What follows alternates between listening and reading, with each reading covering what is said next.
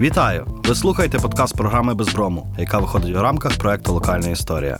Мене звати Віталій Ляска. Ми говоримо про українське минуле, його відлуння у сучасному та вплив на майбутнє. У студії сьогодні Олександр Дєдик, дослідник військової історії України у ХХ столітті, заступник головного редактора Львівського мілітарного альманаху «Цитаделя», автор монографії «Чортківська офензива», низки публікацій з історії Першої світової, українсько-польської та радянсько-польської війн. Пане Олександре, доброго дня. Добрий день. Дякую, що не знехтували нашим запрошенням. Ви є знавець перших визвольних змагань, знавець оцих військових формувань і українсько-польської війни, так? І, в принципі, військової історії Західноукраїнської Народної Республіки. І, напевно, що це таке підставове питання, з якого треба почати, щоб ми далі мали змогу розуміти, про що ми конкретно говоримо? Галицька армія чи українська Галицька армія? Ну, очевидно, треба почати дійсно з підставових питань. І сто років тому ситуація виглядала точно так само, як зараз, у відношенні термінології. Ми маємо Збройні сили держави, які зараз у нас називаються Збройні сили України. Це офіційна назва Збройних сил. Так само існувала офіційна назва Збройних сил Західноукраїнської Народної Республіки, і вона була «Українське військо». З великої букви обидва слова – «Українське військо». Коли розпочинається війна, на війну вирушають не всі збройні сили загалом. Звичайно, залишається хтось охороняти об'єкти в тилу, хтось залишається готувати поповнення, хтось працює на складах, госпіталях і так далі, займається військовими перевезеннями. Тобто на війну вирушає тільки частина збройних сил, і зазвичай це половина або трошки більше від половини збройних сил, які опиняються на фронті. Ця частина Збройних сил, яка опиняється на фронті, вона колись називалася дієва армія, тобто та, яка оперує. Так, так, так само вона називалася і в радянській армії під час Другої світової війни, дійствуюча армія. Ну і за царя Миколи другого також називалася дійствуюча армія. А в нашому випадку, в випадку Західноукраїнської Народної Республіки, оця частина українського війська, яка опинилася на фронті, до двадцять другого січня не мала власної назви. Вона була так само українське військо, ніхто її не розрізняв. А після акту Злуки, коли Київ спробував встановити принаймні формальне командування над об'єднаними українськими збройними силами, то ця частина збройних сил, яка воювала на фронті, отримала назву Галицька армія.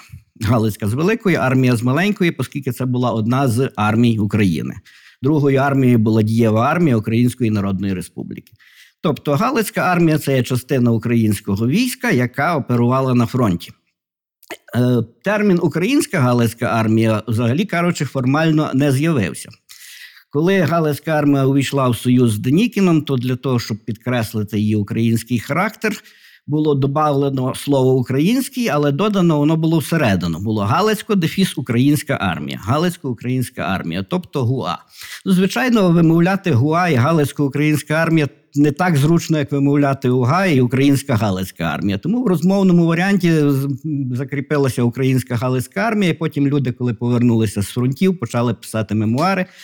Цей термін набув широкого розповсюдження і вже, як то кажуть, прижився настільки, що люди тепер губляться і неіснуючим терміном називають як Збройні сили Західноукраїнської Народної Республіки, так і ту частину її, яка воювала на фронті.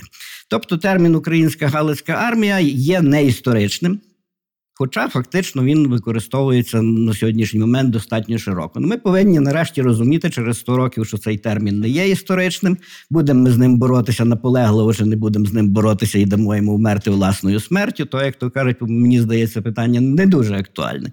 Важливо те, щоб ми чітко усвідомили, що таке українське військо, що таке Галицька армія і що таке Галицько-українська армія. Перед Галицькою армією будемо говорити про українське військо і, можливо, навіть не про вже сформатоване українське військо, а про оцих військових, так, які в ніч на перше листопада вісімнадцятого року взяли владу у Львові. Напевно, що найбільш відомий після цього часу постає Дмитро Вітовський, який буквально за кілька днів покидає свій пост, так, і як це пояснити? Тобто Дмитро Вітовський, як постать абсолютно відома, абсолютно авторитетна, без якого би листопадовий чин не був би, за кілька днів фактично самоусувається від керівництва українськими військовими у Львові. Ми повинні зрозуміти, що першого листопада, як і сама революція, листопадовий зрив першого листопада, так і подальша розбудова українського війська, Це був процес, скажімо так, набагато пришвидшений, ніж він мав би відбутися у планах наших політиків і військових.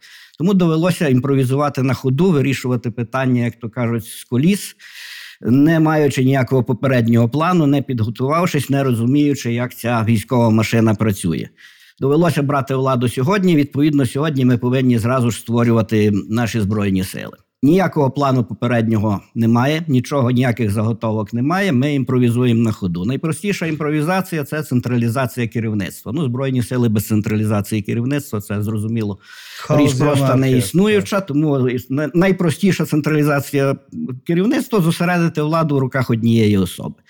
Це не був ніякий план, не було ніяке, так би мовити, задумка, це так об'єктивний сталося. Факт, так сталося. І фактично, фактично Дмитро Вітовський першого листопада зайняв посаду, яку би ми сьогодні назвали Верховний Головнокомандувач Збройних Сил.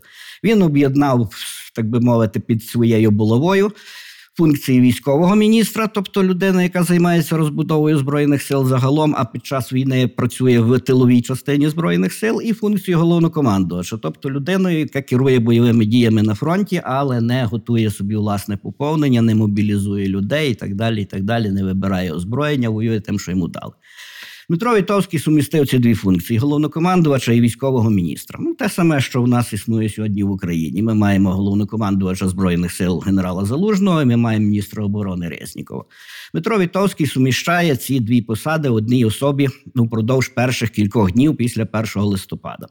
Звичайно, коли минає перших кілька днів, стрес, так би мовити, у всіх трошки влягається, люди починають думати, що ж нам, як то кажуть, вже робити якісь плани будувати, пристосовуватися до існуючої ситуації. Ну і, звичайно, тут ініціатива належала українським політикам, які вважали, що розбудова Збройних сил Західноукраїнської Народної Республіки повинна спиратися на європейський зразок. Європейський зразок – це розподіл військової влади під час війни між головнокомандувачем і військовим міністром. Над ними може Може бути Верховний Головнокомандувач, а може і не бути, в залежності від того, як в якій країні складається ситуація, хто що вважає за доцільне, за потрібне. Одним словом, було прийнято політичне рішення розподілити військову владу на, за європейським зразком на дві частини – на головнокомандувача і на військового міністра. Зрозуміло, Дмитро Вітовський ні в яку відставку не подавав, тому що він ніякої формальної посади не займав. Відповідно, подавати відставку йому не було ніякої потреби. Всі ці пізніші непорозуміння або, скажімо так, прямо вигадки, які були покликані обілити одних, очорнити других.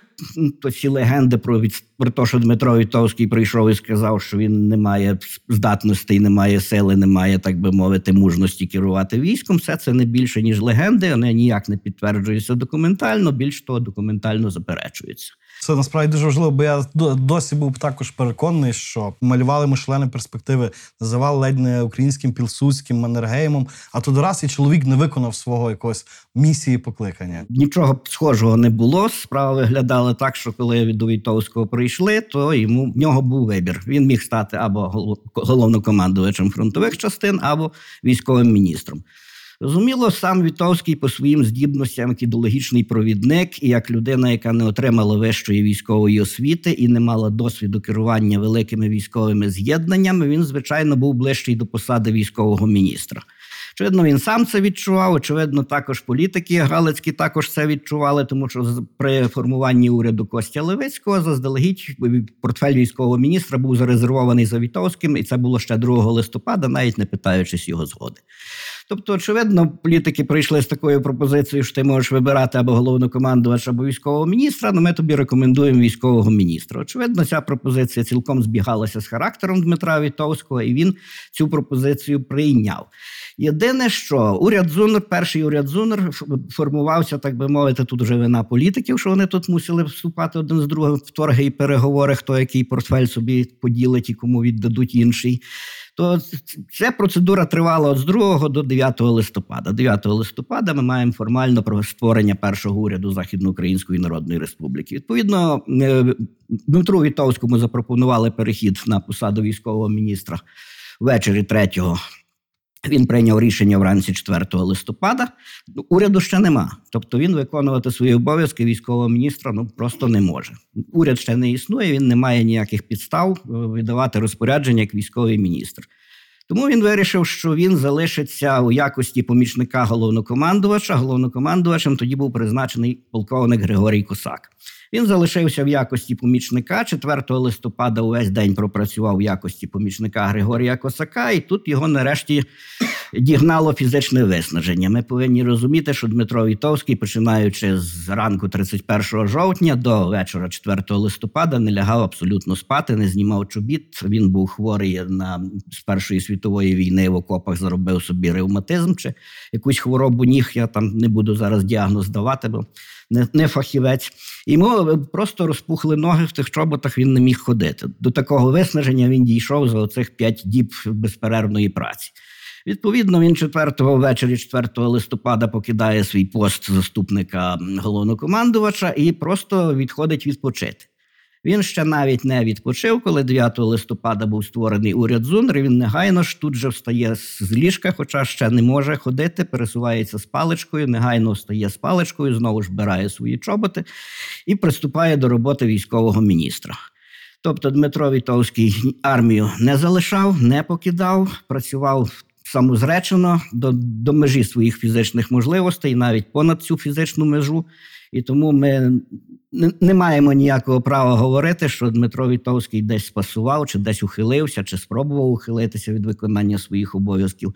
Нічого цього не було. Дмитро Вітовський так і залишається у нас ідеальним героєм, людиною, яка дійсно самозречено, незважаючи ні на що, працювала, віддавала всі свої сили на справу розбудови нашої української держави. Так, і тут тим паче от ці люди, які там критикують Вітовського, що критикували Вітовського, забували те, що він фактично до червня, здається, дев'ятнадцятого року займав пост міністра військових справ. Займав пост міністра військових справ до тринадцятого лютого, а потім поїхав на Паризьку мирну конференцію в якості військового експерта. Угу. Ну і власне оцей злий жарт з ним зіграла якраз авіакатастрофа, це під Ратибором. І по смерті можна, про мертвих можна говорити багато, що як в результаті виявилося. Власне, цим скористалося, що Дмитро Вітовський вже не міг за себе відповідати після закінчення визвольних змагань. То на нього спробували навішати якихось собак, які стосувалися зовсім не військової справи, а внутрішньополітичних розборок, дуже таких складних і склизьких, які би я просто не хотів зараз до війська прив'язувати. От перейдімо до війська, так, і перейдімо до боїв за Львів. Це перше двадцять перше листопада. Вже після Вітовського, так, маємо низку таких не до кінця зрозумілих явищ. Наприклад, січовики відступають зі Львова п'ятого листопада, так? Косака, який став замість Вітовського, невдовзі змінює Гнат Стефанів. От воно так виглядає на трішки якісь хаотичні рухи з боку українських збройних формувань. Ну, насправді, не так воно було вже і хаотично, як нам здається, на перший погляд. Ми повинні тут зрозуміти, що коли готувався першолистопадовий зрив, то було заплановано, що легіон січових стрільців прибуде тут же вранці першого листопада до Львова. Це, перше, було фізично неможливо, тому що легіон розташовувався у Чернівцях, і наказ, який відправили тридцять першого числа зі Львова, можна було довести до легіону тільки поїздом. Зрозуміло, наших конспіраторів ще не було ні авто власного, ні літака, щоб вони могли скористатися якимись австрійськими, чи навіть, бодай, австрійським телеграфом і офіційно передати такий наказ, що у нас тут переворот, зрозуміло. Готуйтеся, що вони такого зробити не могли. Єдиний спосіб – це кур'єр. Кур'єр міг їхати тільки чернівецьким поїздом, який в цей час виїжджав о п'ятнадцятій з копійками з Львова. Відповідно, в Чернівці він прибував вже приблизно коло двадцять другої - двадцять третьої години цей потяг.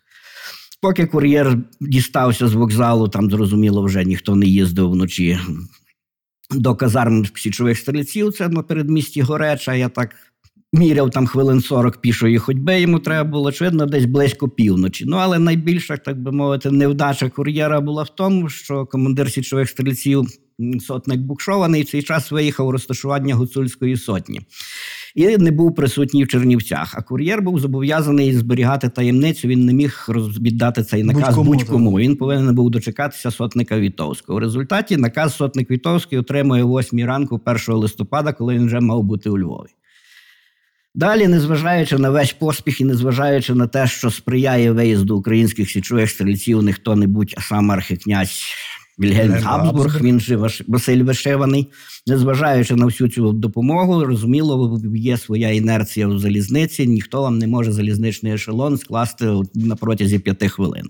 Потрібно знайти вагони, потрібно знайти місце, потрібно його втиснути в графік руху. І січовим стрільцям також потрібно перевезти своє майно з Горечі сорок хвилин до вокзалу пішого ходу. Значить, стрільці носять скриньки з амуніцією власними руками, вози возять запаси, які вони вивезли ще з Наддніпрянської України, муки, там інших харчових продуктів. Все це завантажується в ешелон. Відповідно, ми маємо ще одну втрачену добу. другого листопада ешелон нікуди не їде. Щойно третього листопада зранку ешелон виїжджає. Ну, а це вже революційний час, рух доволі хаотичний на залізниці, десь можна змінити паротяг, десь не встигаємо змінити паротяг, десь паротяг зламався, немає запасного, десь польські залізничники відмовилися від служби. Тут зауваження, вони не бойкотували рух військового ешелону, це військовий час карається смертю, відповідно, ніякого бойкоту, там про бойкот не йшлося. Але йшлося про те, що польські залізничники відмовилися служити українській державі і просто не виконували свої обов'язки, залишилися по домівках, і їх ніхто не мав права вже за це ні розстрілювати, ні притягати до відповідальності. Поки знайшли українських залізничників, поки вони змогли цю справу зрушити з місця, тут чимало зусиль доложив наш міністр залізничного транспорту Іван Мирон, то, відповідно, українські січові стрільці приїжджають до Львова тільки вранці четвертого листопада. Григорій Косак, знаючи, що українські січові стрільці їдуть, готується завдати полякам вирішального удару. Вирішальним у Львові був пункт Головний вокзал. Чому Головний вокзал? Тому що там найбільші були склади, з яких польські повстанці могли брати собі запаси зброї, амуніції і харчування. З втратою Головного вокзалу, відповідно, всі ці запаси для польських повстанців пропадають, і через якийсь день або два опір автоматично припиняється через брак набоїв, принаймні. Тому було запланований штурм Головного вокзалу, але штурм Головного вокзалу мав відбуватися таким чином, що січові стрільці приїжджають на станцію Сихів, розвантажуються на станції Сихів, по вулиці Зеленій марширують на Цитадель. І з Цитаделі, як ви розумієте, до вокзалу не так вже й далеко. Можна дуже легко цей об'єкт захопити. Відповідний наказ був висланий до українських січових стрільців, але їх чекали другого листопада, третього листопада їх нема. Людина, яка носила цей наказ у кишені, повернулася назад. А у цей час з Цитаделі, де розташовувався невеличкий український гарнізон, прибігає до начальної команди посланець і каже, нас на велику Цитадель буквально десять чоловік, ми не можемо утримувати такий важливий об'єкт, ми боїмося його втратити, нам обов'язково необхідно, щоб хтось прийшов на Цитадель, і Григорій Косак видає змінений наказ, що тепер січові стрільці, значить, повинні відправити частину своїх вояків, які залишаться гарнізоном на Цитаделі, а друга частина буде пересуватися вздовж залізниці Львів-Ходорів і по залізниці висунеться до Головного вокзалу, і тоді з спільними зусиллями цей гарнізон з Цитаделі і ця група, яка йде Матки по залізниці, з двох сторін спільним ударом опанують Головний вокзал. Цей наказ через, так би мовити, знову ж об'єктивні причини запізнився, тому що поки Григорій Косак цей наказ підписав, поки кур'єр з Цитаделі з цим наказом побіг, він повинен був прибігти на станцію Сихів, січових стрільців на станції Сихів вже нема, вони вже просунулися далі вперед на станцію Персенківка. Він прибігає на станцію Персенківка, вручає цей наказ, сотник Букшований, зрозуміло, впадає в певний транс, тому що він сподівався, що він буде діяти цілою групою одночасно, одним єдиним кулаком. Тепер йому треба цей кулак розділяти, осінній день швидко кінчається, вже сутеніє. Ну, наказ є наказ, він повинен його виконати. Частина січових стрільців вирушає вже в сутінках на Цитадель, прибувають вони туди в двадцять другій годині, то вже абсолютно темрява. А решту січових стрільців знову ж таки розділяються. Частина залишається охороняти ці величезні ешелони, які прибули з Чернівців, бо там перебувають в тих ешелонах не тільки запаси амуніції і харчування, а ще й при них перебувають полонені, яких захопили вже на станції Персенківка січові стрільці, здобувши радіостанцію, яка стояла там неподалік від цієї станції в селі Козельники. Охороняють полонених, охороняють майно. Знову ж таки, група розпадається вже на три частини. Одна на Цитаделі, одна залишається на Персенківці, і невелика, група, і невелика група починає рухатися на Головний вокзал. Ця невелика група, скористуючись раптовістю кількістю нападу і сутінками практично опановує головний вокзал. Залишок польської зилоги, там буквально чоловік десять-дванадцять обороняється під виходом з дебаркадера в бік станції Підзамче. Приміщення вокзалу, всі товарні шляхи, все це вже опановано українськими січовими стрільцями. І команд, командир цієї групи був командир гуцульської сотні Четверкаратницький. Вирішив, що пора чекати підмоги з цитаделі. Саме час прийти, як то кажуть, ми вокзал здобули, але контролювати його ми не в стані. Втримати нам потрібна допомога. Він висилає розвідку, яка по вулиці теперішній Чернівецькій добігає до костелу Єлизавети і слухає, ніхто з цитаделі не висувається. Не висувається саме тому, що вони тільки в цитадель заходять.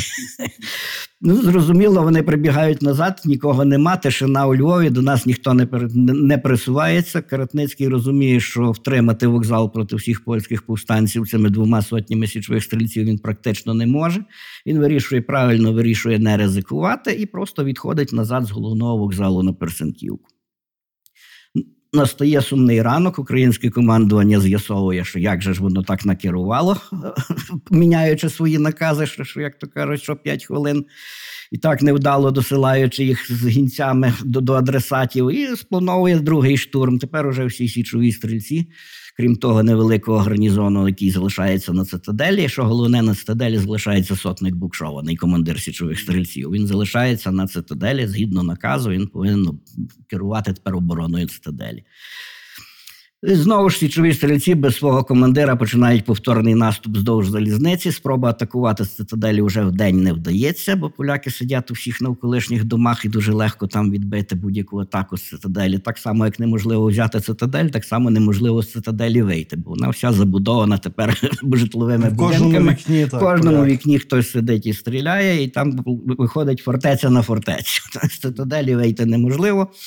Усуси не встигають вийти, а другий наступ на головний вокзал починає вже розтягуватися, тому що серед дня вздовж цього всього маршруту, вздовж залізниці, яка йде від Персенківки до головного вокзалу, буквально з кожного будиночка, з кожного лісочка, з-за кожного дерева вискакує якийсь повстанець, починає стріляти і відволікає. Січовики відволікаються направо, наліво, в бік Сокільників, в бік кадетської школи, у бік Кульпаркова, і до головного вокзалу практично доходить дуже, не, дуже невеличкий загін.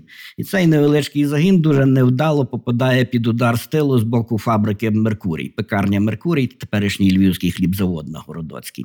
Там якраз під цим хлібзаводом колія з Персенківки завертає у бік головного вокзалу, і хто завертає по цій колії, він спину підставляє під хлібзавод.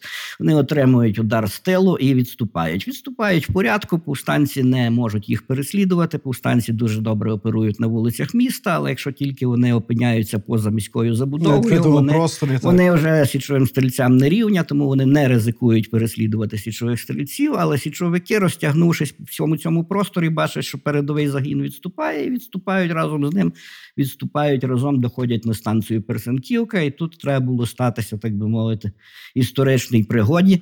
Співпадіння таке, що саме у цей час, коли вони доходять до станції Персенківка, до своїх ешелонів мали перевести дух та й вирушити у повторну атаку, саме в цю мить надлітає польський літак, який скидає три бомби на ці ешелони.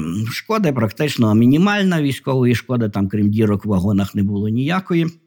Можливо, десь мішок з мукою пробило, ну це вже ми точно не знаємо. Але ці три бомби вчинили серед січовиків такий переполох. Розумієте, після відступу зненацька три бомби падають, шок. Вони раніше з літаками справи не мали, ніколи на них літак не надлітав, над головою не гудів, бомби не скидав. Це для них виявилося культурним шоком. І вони, не маючи єдиного командування, кожний, кожний, кожний вже починає тягнути віз в свій бік. Ті туди, ті туди, ті відступаємо, ті не рухаємося, ті наступаємо, ті робимо щось інакше, ті давайте щось ще собі вигадуємо, якусь іншу зовсім справу.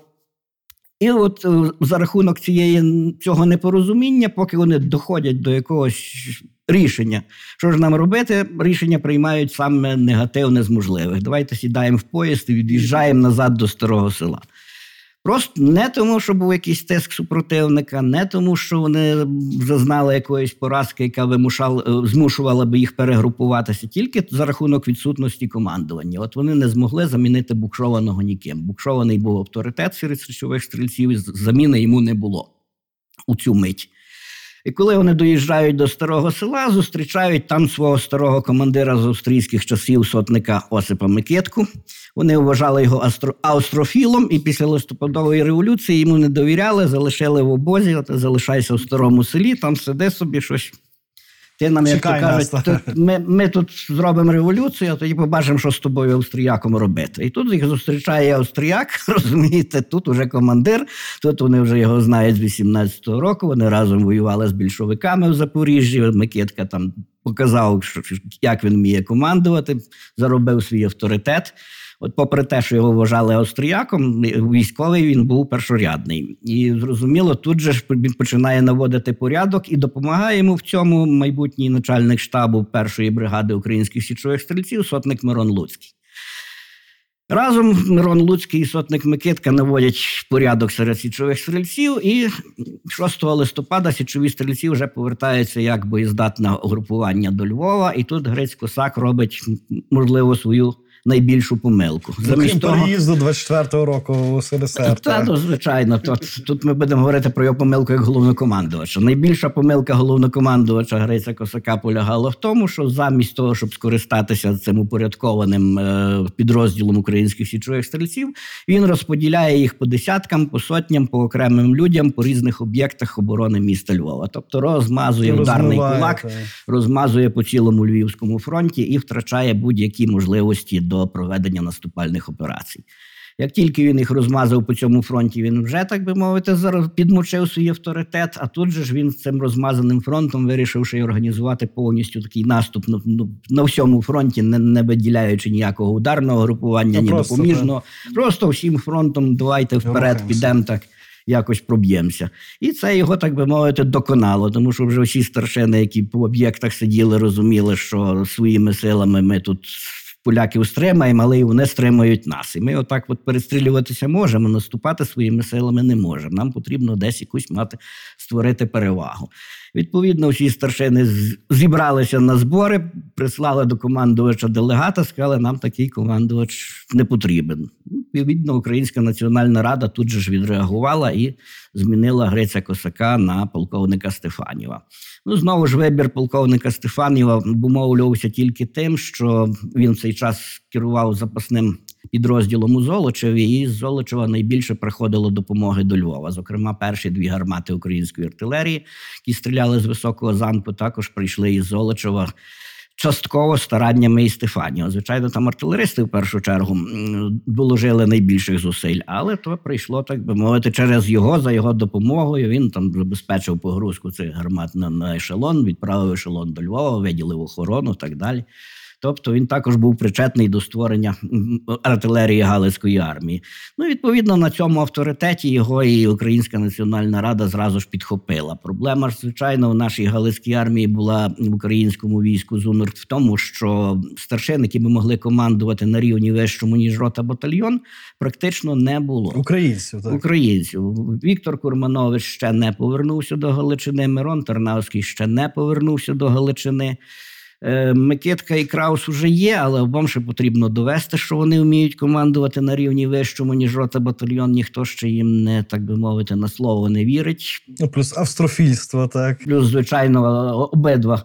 Один хоч і, хоч і буковинський, але німець, а другий хоч і українець, але вважається австрофілом. Ну, так, відповідно, також не конче пасує таких людей зразу ж виставляти на найвищу посаду. Ну, з того всього, що було, краще б, звичайно, напевно, було б обрати Осипа Букшованого.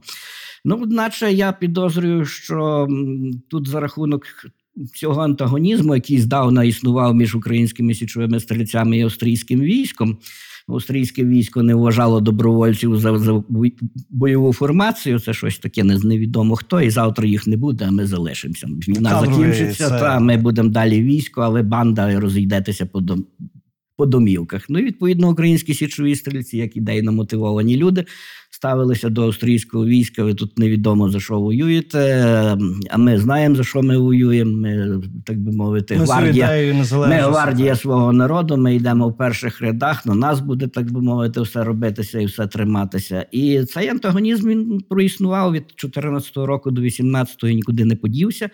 Висуваю таку гіпотезу, що Осип Букшований не хотів би прийняти командування українським військом загалом, якщо б воно не було все перетворене на українських січових стрільців. Ну, розуміло, це було неможливо зробити ні з практичних міркувань, ні з фізичних міркувань, ну, з фізичних в першу чергу, тому що поза січовими стрільцями українських вояків австрійського війська було значно більше, ніж українських січових стрільців.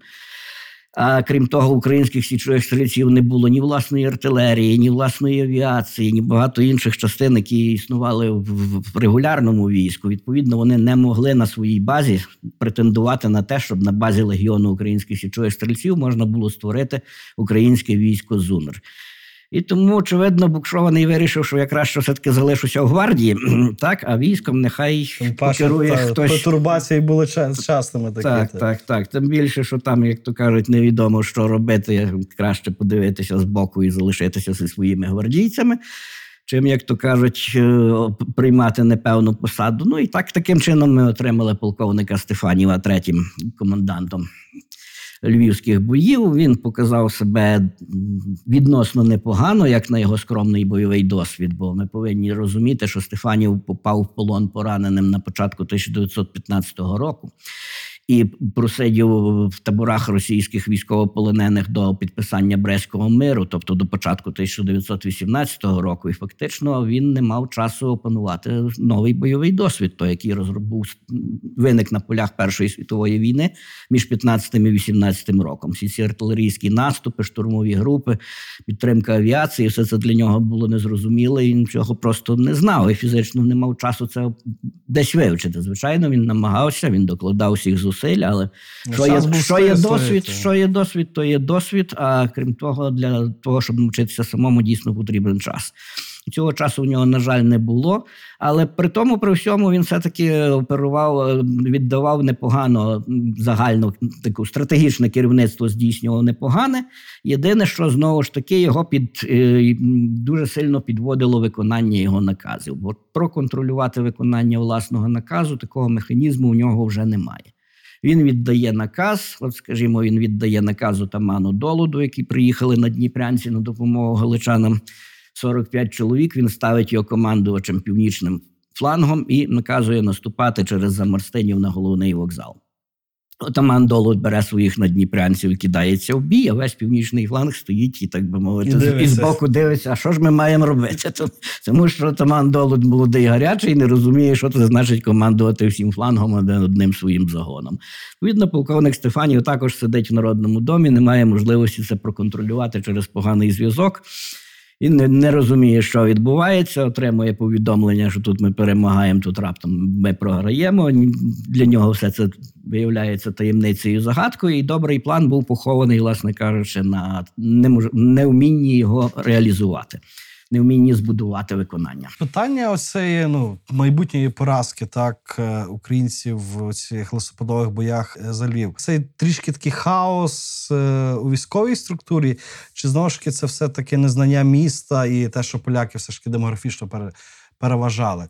Тобто, чи можна було втримати Львів? Так, звичайно.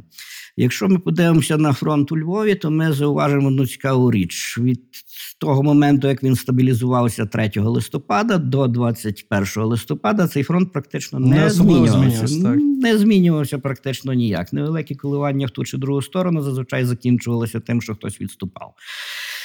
Фронт практично не змінювався. Українці як отримували лінію від Жовківської Рогачки через Підзамче, через єврейське місто тогочасне, через, скажімо так, вулицю Клепарівську, попри дім інвалідів, через міську газівню і далі через центр міста і до Цитаделі, від Острийського парку. Так вона і не змінилася за всі ці дні боїв.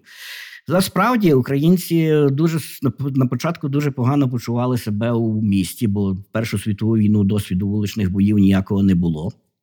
У жодній армії світу ніхто в місті боїв не вів, настільки тривалих і запеклих.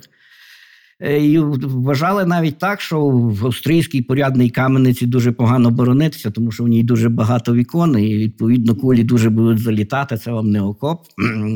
Такі були на початку думки. Але через декілька днів, які адаптуються, починають закладати вікна мішками з піском, починають обирати позиції або на горищах, або в пивницях, де невеличкі вікна закриті, вони захищаються вже більше чи менше, навчаються вести ці бої в місті, навчаються барикадувати брами, ставлять барикади так не впритул до брами, щоб ворог кинув гранату і вона зразу до тебе залетіла. Відсувають від брами глибше туди в прохід. Відповідно, ворог кидає гранату, граната вибухає перед барикадою, ніякого... Так що вони навчилися, цілком добре навчилися до двадцять першого листопада вести вуличні бої. І коли поляки перейшли двадцять першого числа в наступ, знову ж таки на фронті у Львові, де забудовані міські вулиці, ніякого успіху у них не було.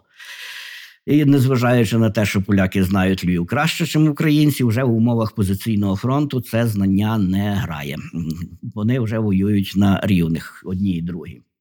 Полякам вдалося за рахунок того, що до них прибуло регулярне військо на чолі з підполковником Токажевським, четвертий і п'ятий батальйони, підрозділи четвертого і п'ятого полків легіонів, вони отримали можливість оперувати на відкритому полі. І вони негайно цим скористалися, тією ж залізницею Львів-Ходорів, якою спочатку наступали українські січові стрільці на вокзал, тією вздовж тієї ж залізниці вокзалу, поляки ударили по південному флангу, скористалися тим, що між станцією Сихів, де була українська залога, і Снопковом, де була друга українська залога, там практично п'ятикілометровий ніким не контрольований простір. Вони вриваються, оце, проходять, просто проходять цей простір, ніхто їх не зупиняє, виходять на Личаківську рогачку, захоплюють там українську батарею разом з казармами воланськими, теперішній, теперішній вже навіть не завод, вже вони там назнесені ці, ці казарми, вже від них мало що залишилося, ті казарми, що на, на розі Личаківського і тракту Глинянського.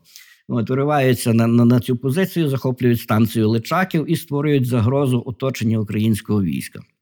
Українського війська залишається одна надійна комунікація, це шлях до Жовкви, Жовківською вулицею, виходити по теперішній Богдана Хмельницького вулиці, виходити з міста і відступати на схід. Це єдина комунікація, яка поки що не контролюється ворогом. Зелену, Личаківську супротивник вже відрізав.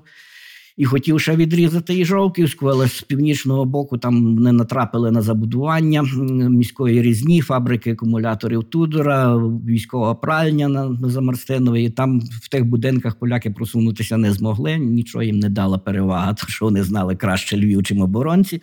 Там їхній наступ був зупинений, тому вулиця Жовківська залишилася відкритою. Спочатку полковник Стефанів гадав, що йому вдасться відкинути супротивника, одначе в нього не було резервів. Всі свої підрозділи, так, так само, як і Григорій Косак, практично розтягнув, розмазав по лінії фронту, а ті війська, які в нього були, були змарновані в таких от невдалих наступах, які відбувалися п'ятнадцятого, сімнадцятого і тринадцятого листопада. Підходили нові підрозділи з повітів наших, їх кидав полковник Стефанів якийсь наступ. План загалом був непоганий, але за рахунок того, що цей план ніяк, ніхто не контролював його виконання, завжди на місцях виходило щось не так, і закінчувалося це все дуже погано. Вояки були такими невдалими настроями доволі сильно деморалізовані, і дійшло навіть до того, що з тисяча двісті вояків дев'ятнадцятого полку стрільців під час наступу сімнадцятого листопада залишилося тільки шістсот вояків, половина практично залишилася в казармах.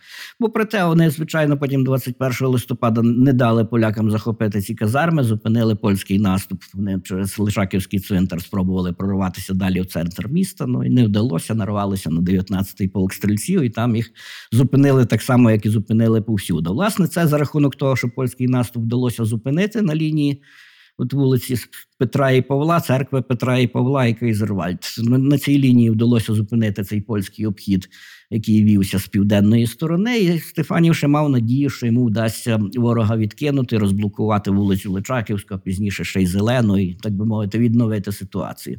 Наче спроба зібрати резерви не вдалася. Вдалося зібрати тільки сто чоловік. Цього було замало, щоб спробувати атакувати супротивника. Тому було прийнято рішення відступити зі Львова з тим, щоб зібрати тут же ж в околицях міста додаткові сили, і тоді вже з більшими силами входити в місто. Входити в місто, як то кажуть, не даючи ворогу розгромити себе по частинам. Інакше був ризик, що на наступний день, хоч ми нам і вдалося зупинити ворожий наступ, був ризик, що на наступний день ворог наступ продовжить. І зі ста чоловіками резерву мож, можна вже буде і не відбитися. Тобто вирішили не ризикувати, вивели з міста уряд, вивели з міста частини, евакуювали більшість складів, частину спалили, зокрема, згоріло ліве крило університету, бо там спалили наші вояки свої склади, займали позиції. Спалили склади на Цитаделі, там, правда, ніяких таких помітних слідів від пожежі не залишилося. І відступили безперешкодно з міста, так би мовити, на цьому перший етап боротьби закінчився. Ну, здавалося б, полякам потрібно було негайно скористатися з перемоги і переслідувати відступаюче українське військо з метою його добити. Якщо б їм вдалося його добити та ще й десь по дорозі упіймати уряд, який там виїжджав, це, це перемога. Це була б, вони б мали нагоду закінчити війну одним ударом. Але трапилось так, що полякам довелося придушувати львівський погром.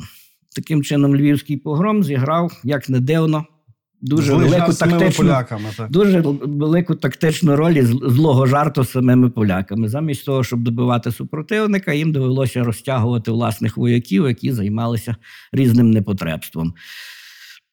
Після цього генерал Розведовський ще на протязі двох, трьох тижнів до середини грудня писав Пілсудському, що я побоююся виступити з міста, бо я не знаю, чи не повторяться ексцеси в жидівській дільниці.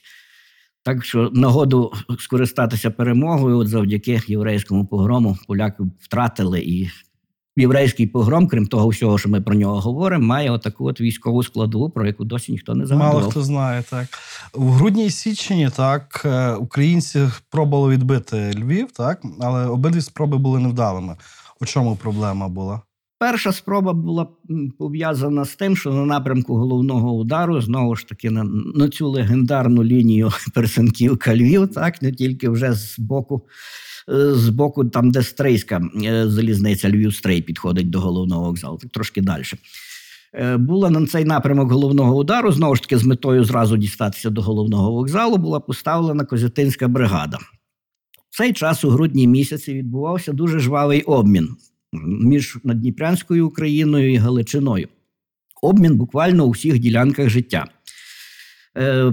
Надніпрянці були зацікавлені в тому, щоб отримати галицьких вояків у своє військо, бо вважали, що вони є абсолютно відпорні як на більшовицьку агітацію, так і на польську.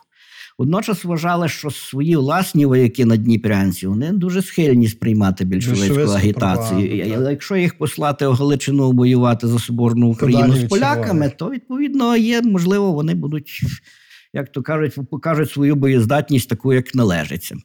І от з цієї, так би мовити, ідеї її сформулював, я не скажу, що був ініціатором, сформулював її формально у доповіді, залишилось в архівах доповідь, полковник Микола Капустянський, який оцінив надніпрянські особливості надніпрянського вояка, особливості галицького вояка.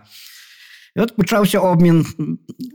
Наші відсилали за збруч новобранців, абсолютно невишколених і навіть не омундированих і не озброєних. Вони отримували вже озброєння і одяг у Києві чи в Житомирі, куди їх там посилали, в Житомир, Бердичів, Вінниця. Дуже багато місць, куди посилали наших галицьких новобранців. В основному за рахунок корпусу січових стрільців Коновальця, от з його запасів їх обмундировували, вишколювали, озброювали і залучали до не тільки до корпусу січових стрільців, а до всіх формацій, які існували в цей час у Надніпрянщині. І Болбочан отримав галицькі поповнення, і сірожупанники отримали галицькі поповнення, Чорноморська Кіш отримав галицькі поповнення, отаман Оскілко отримав галицькі поповнення на Волині. Всі, як там кажуть, Коновалець без не був. Без галичан не обійшлося. Без галичан ніде не обійшлося, і Коновалець не був якимось таким, як то сказати, все під себе не гріб, що тільки до січових стрільців галичани розійшлися широко по всій дієвій армії, а от ми тут отримали авіаторів, це другий загін летунський під командуванням Джамбулата Канукова з Вінниці був надісланий, курінь поручника Кравчука і третім таким великим підрозділом, який приїхав якраз для першого штурму Львова, була Козятинська бригада. Це з Поділля вона, так? З Козятина, це ну, Київщина. Київщина. Київщина. Ага, це, це не так Поділля, як Київщина. Вона була підпорядкована корпусу січових стрільців, і вона прибула, як би мовити, з благословіння полковника Конувальця, але не за його ініціативою. Ініціатором запрошення Козятинської бригади був новий командувач генерал Омелянович Павленко і шеф його штабу полковник Мишковський. Вони вважали, що з політичних міркувань до здобуття Львова потрібно залучити мешканців всієї України. І Мишковський, Омелянович Павленко на Дніпрянці. Так, обоє, так, так, обоє на Дніпрянці. Вони вирішили, що, так би мовити, для політич... політичний момент потрібно, по-перше, залучити всіх мешканців України, а по-друге, галицькі курені, які формувалися у цей час у грудні місяці, це ще не були бригади. Чому не були бригади? Тому що не вистачало офіцерського складу, не вистачало старшин, щоб обкомплектувати бригади, бо бригади – це передусім різні служби. Для них потрібно дуже багато кваліфікованих офіцерів. Цих офіцерів у нас бракувало, тому спочатку формувалися просто окремі курені, окремі батареї. Окремі групи, здається. От, власне, а щоб курені і групи, звичайно, ніхто не може командувати десятьма куренями і десятьма батареями, то щоб якось цю справу полегшити, то зводили ці курені і батареї в групи на певному напрямку. Зазвичай вздовж залізниці. От оперує вздовж залізниці Львів-Красне група «Схід», вздовж залізниці Львів-Ходорів група «Старе село», вздовж залізниці Жовква-Львів оперує група «Північний Захід», вздовж залізниці Стрий-Львів оперує група «Південь-два», так, так звана. Тут, що цікаво, група «Південь» – це була велика група, яка охоплювала весь південний фланг українського польського.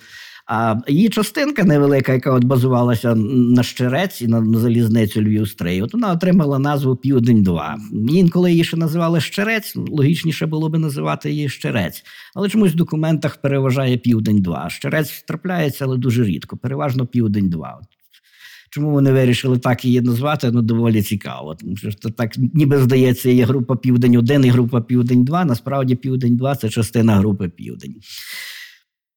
Відповідно, група полковника Крауса оперує на залізниці Самбір-Хирів. Вона називалася Самбірська група або група полковника Крауса, ну і так далі. Тобто виникли ці групи, які на певних напрямках вздовж залізниці спиралися на залізницю. Чому на залізницю? Тому що ще й возів бракувало до обозів. Тобто підвозити все необхідне для бою, евакуйовувати поранених з поля бою, вивозити якісь трофеї. Для цього потрібні були вози, возів нема, значить тільки поблизу залізниці. Логічно, з польського боку то саме, та сама історія. У них тільки більше офіцерів, у них простіше, вони вже не групами оперують, вже в складі груп, маючи певні полки, певні якісь такі структури, передусім полки. Хоча там теж збірнина батальйонів, але вони вже, так би можуть, можуть в рамках от великої групи ще натворити маленьких підгруп. Так, то вже є проміжна ланка, так, вистачає офіцерів. Їм краще, але їм то нічого не допомагає, тому що наших на цей момент більше. Ну, от галицькі курені є, а великої групи, такої ударної, щоб хотілося кулака, створити так. такого міцного кулака, нема. От давайте Московський запропонував, ми з Козятинською бригадою спробуємо. Це вже є організована бригада, у неї вже є штаб, в неї вже є два полки, у неї є своя артилерія, своя кавалерія, своє командування, свої обози, все там є. Давайте ми спробуємо, от готова вже бригада, не будемо нічого вигадувати і цю бригаду кинемо в бій. Ну, кинути в бій бригаду на папері було легко, а на ділі з двадцять сьомого грудня почався перший штурм Львова, тридцять першого грудня закінчився. Так от за цих п'ять днів Козятинська бригада в бій практично не вступила. Все, що вона зробила, це з'явилася на полі бою, дійшла до польських позицій там десь приблизно на п'ятсот кроків, залягла і відступила назад. Це був один день. Всі решту чотири дні вони навіть з села не виходили. Не хотіли воювати. Ну, це, зрозуміло, революційні, так би мовити, особливості революційного вояцтва. Яке, яке втомлене і війною, насправді. Втомлене війною. Крім того, є така версія, невідомо, наскільки вона відповідає дійсності, але так розповідали самі вояки-козятинці, коли їх вже там галичани допитували після того всього, що ми приїхали сюди не воювати з поляками, ми сюди приїхали охороняти порядок, тут стріляти ми не, не збиралися, і ми казали, що ми тут на тиждень тільки будемо охороняти порядок. Це. І кожний день нам будуть давати три чвертки горілки, але ніхто не дає. Ну, як же ж ми так будемо воювати?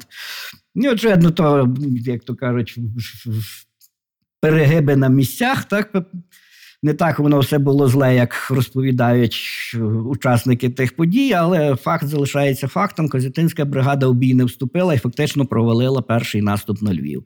Наші групи Старе Село, Схід, Північний Захід і також Південь-два долучилися по повній програмі, витратили максимум зусиль, зазнали невеликих, але неприємних втрат, передусім неприємних, тому що всі очікували, що місто буде взяте. З Козятинською бригадою не може бути іншого варіанту, як тільки Львів буде взятий. Вже був призначений Степан Шухевич комендантом Львова, вже він опрацював план, як він там буде в місті керувати, Владу, які райони, як поділиться місто. Вже уряд навіть опрацював план, як ми завеземо до міста харчі, тому що воно там вже місяць в блокаді, там харчів не вистачає. Все вже було готове, і, розумієте, Козятинська бригада не вступає в бій, і тут таке величезне розчарування. Ми зазнаємо непотрібних втрат, козятинці в бій не йдуть. Ну, емоційно дуже важко. Дуже важко, дуже важко, дуже, так би мовити, страшний удар довелося пережити. І фактично цим була змарнована найкраща нагода повернути Львів. Всі подальші операції, які проводила Галицька армія, українське військо, з метою відбити свою столицю, це другий наступ на Львів, Вовчухівська офензива, Чортківська офензива, вони всі проходили в умовах, коли від одної до другої зовнішньополітичне, економічне і військове становище України дедалі погіршувалося. Найкраща нагода відбити Львів була саме наприкінці грудня, і цю нагоду, на жаль, змарнували. Вже на, після цього гіркого досвіду, зрозуміло, на, на великі наддніпрянські формування ставки не робили. І коли сюди відправили в Галичину Дніпровську дивізію, то вже послали того ж Степана Шухевича у Підволочиськ, щоб він їх там зустрів, передивився і відправив назад. Вже ставки на них не робили. Замість Козятинської бригади сформували групу «Наварія», яку очолив брат генерала Омеляновича Павленка, Іван Омелянович Павленко. Потім з цієї групи була створена третя Бережанська бригада. Ця група приготувалася виконати функції, які були доручені Козятинській бригаді, але тут сталося те, що повинно було статися. Поляки також зрозуміли, що українці, склали, так, що, що, що українці ось-ось візьмуть Львів, навіть незважаючи на те, що Козятинська бригада не вступила в бій, тому що в них є чисельна перевага. І відбиваючи п'ять днів українських штурмів, польські вояки виснажилися настільки, що навіть не пробували відбивати втрачені позиції. Вони просто там, умовно кажучи, лежали і відхекувалися. І це є зафіксовано в польських документах, що мої вояки не мають сили навіть викопати собі окопу тут, де лежать. Пришліть мені цивільних робітників, бо, бо мої вояки не в стані. Йому прислали саперів, сапери змогли пропрацювати три години і так само впали, і, і безсилі.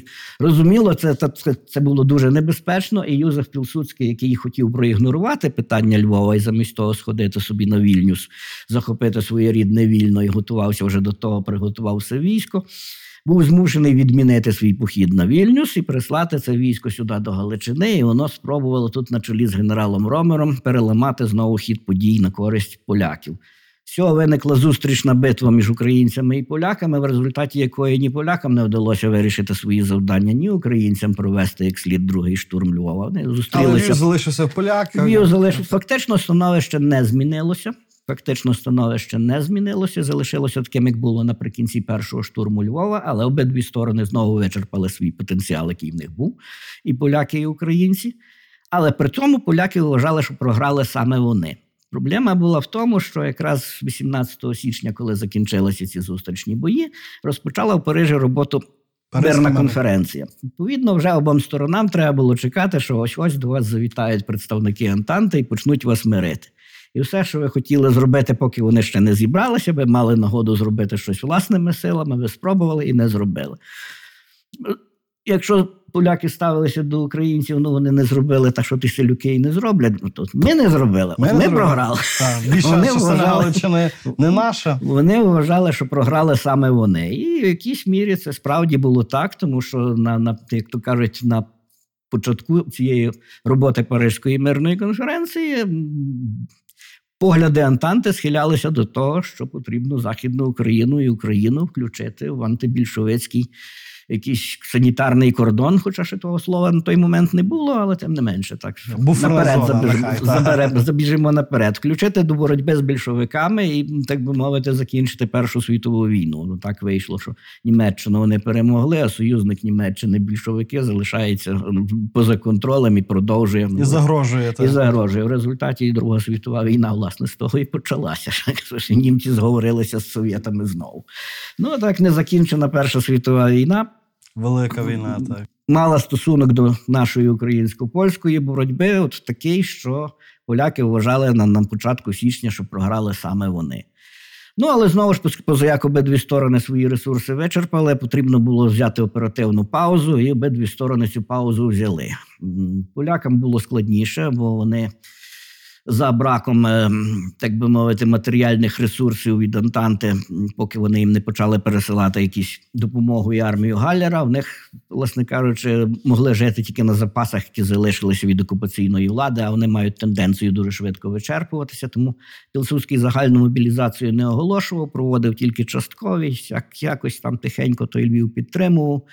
Збирав сили, вишколював, але ще готовий до великих операцій зовсім не був. Галичани скористалися цією паузою для того, щоб нарешті організувати зі своїх груп нормальні бригади, армію, переформатувати армію на бригаду і корпусну систему. Тут вже повернулися багато українських старшин, в тому числі Курманович і Тарнавський з італійських фронтів, зі своїх одіссей, так як вони там поверталися з тих фронтів. Один з італійського, другий зі східного, там потрапляючи в полони і так далі. Значить, кожного своя одіссея, але нарешті вони повернулися. Нарешті вдалося залучити австрійських старшин колишньої австрійської армії. Їх чимало останніх було, правда? Що... Так, їх вдалося залучити до служби. Тут ми повинні розрізняти дуже чітко, що частина цих австрійців – це уродженці Галичини, які стали на бік українців цілком свідомо, і то є наші, так би мовити, наші краяни, і не мають нічого спільного з заробітчанством. І частина, яку дійсно можна там назвати ланскнехтами, які за гроші вирішили, що, як то кажуть, комусь послужити. Скориставшись цим кадровим потенціалом, Галицька армія в цей час вже переформатовується на бригади, чому що цікаво. Бригади повинні були бути територіальні. Так само, як територіальними були полки австрійської армії, от він розташовується, має приділення йому декілька повітів, і він з цих повітів комплектується. І виключно з цих повітів дуже рідко, там колись десь, хіба що в виняткових випадках, десь з іншого джерела отримує поповнення. Так само повинні були бути територіальними бригади. І ми бачимо, залишають бригада Галицької армії назви. Золочівська, Бережанська, Коломийська, Самбірська і так далі. За винятком українських січових стрільців, яка вважалася, що комплектується на всій території Західноукраїнської Народної Республіки. Одначе, по факту, цей добрий замисел реалізувати не вдалося, тому що, по-перше, в кожній бригаді вже були курені з різних областей, так їх потрібно було вимінювати, а це було дуже складно і практично ну, неможливо. Коли триває війна, позрубши. Бойові дії тривають, хлопці стоять на позиціях для ротації, навіть вивести на відпочинок дуже складно. Не те, що зняти цілий курінь з фронту, це практично було неможливо. А по-друге, як то кажуть, ці поповнення, які формуються в тилу, так вони на, на, повинні теоретично йти до своєї бригади, але тут раптом на фронті десь якесь ускладнення, десь якась подія, цей курінь негайно відправляють туди, от що є готове, відправляють зовсім іншу частину. І в результаті в червні місяці генерал Греков вже просто видає постанову, що скасувати територіальні назви при бригадах. Це вже, як то кажуть, ну було ще пов'язане з тим, що тоді зменшилася дуже територія Західноукраїнської Народної Республіки, і там вже між Збручем і Дністром вже ніяких вже не Золочева, ні Коломиї не було. Ну але це.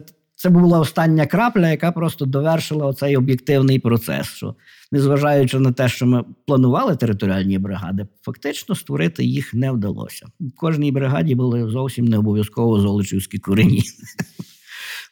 Але корпусну систему вдалося налагодити. Так, корпусну систему вдалося налагодити, бо корпуси, як то кажуть, не мали територіальної, прямої територіальної прив'язки. Можна їх вважати спадкоємцями тих військових областей, які спланував Дмитро Вітовський, три військові області, так і три корпуси. Їх можна вважати спадкоємцями, і вони так нібито мали комплектуватися з військової області. Ну, і знову ж таки, це також не Дуже вдалося. І передусім військові області так і не були впроваджені в життя. Вони були декларовані в законі, але фактично не були створені, власне, через брак відповідних кадрів. А це які три області мало бути? Львів, Тернопіль, Франківськ. Тобто Станиславів на той час. Так що корпуси були, як то кажуть, не прив'язані у нас до ніяких територій, вони не мали ніколи територіальних назв і комплектувалися бригадами дуже зручно тим, що корпусна структура могла мінятися у залежності від виконання завдання. Зараз корпус може мати дві бригади, а потрібно його посилити, десь беруть з інших корпусів, приводять корпус, вже має п'ять бригад. І цілком нормально дає собі раду з тим, виконує свої завдання. Це було дуже зручно і ця, власне, велика Велика перевага цієї корпусної системи. В принципі, приписують цю реформу Галицької армії Мишковському. Євгену Мишковському, але, як засвідчують документи, Мишковський трошки мав інший погляд на всю цю систему, і хоча він дійсно розробив штати бригади і штати куреня, але в нього артилерія була органічно включена в піхотний підрозділ. Дві батареї він включав у піхотний курінь.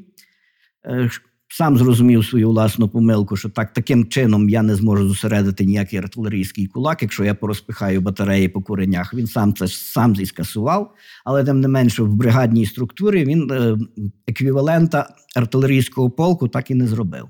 В нього бригада залишалася з піхотним підрозділом, без де батареї... Ні, артилерія там є, але вона, вона залишається десь так, от десь вона висить. Там, там не є вже Зависла, в складі. Вона вже не є в складі куренів, але вона і не об'єднана ніяким командуванням. Ну, якщо ми порівняємо штати бригади, які видав генерал Греков, які видав полковник Мишковський, ми все чітко побачимо. Грекова є артилерійський референт в штаті бригади, а Мишковського немає.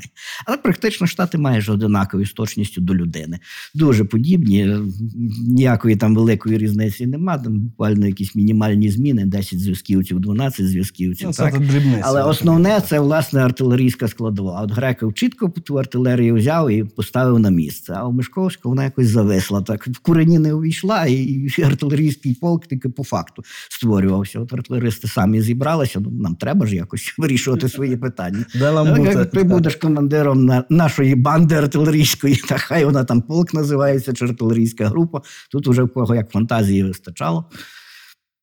Так що Мишковський, звісно, причетний до створення цієї системи, але не є її батьком. От Галицька армія, так, ми вже можемо говорити про Галицьку армію, так, і Вовчухівська офензива, ну, також вважається успішною, успішною військовою операцією, але вважається, що її зупинили дипломати, так, що ось ці мирні переговори, місія Бартоломі, і Вовчухів захлинувся і не зміг повернутися, і не зміг досягнути мети основної, так, перерізти цю колію від Перемишля до Львова. Тут справа така, що, звичайно, не можна ніяк заперечувати роль Антанти і їх дипломатичних зусиль в тому, що розпочата всередині лютого Вовчухівська офензива була зупинена. Але ми повинні чітко зрозуміти одну дуже цікаву річ, що ця Вовчухівська офензива не велася як якась велика операція от всередині лютого. Вона велася як якась розвідка боєм, як підготовка до великої операції. Поки велася розвідка боєм, вона покликана була ускладнити полякам постачання до Львова, а в цей час під прикриттям цього шуму повинні були ззаду підтягуватися курені в район Городка, щоб перерізати цю залізницю справді всерйоз і надовго. І коли приїхала антантівська місія, цей процес тільки розпочався.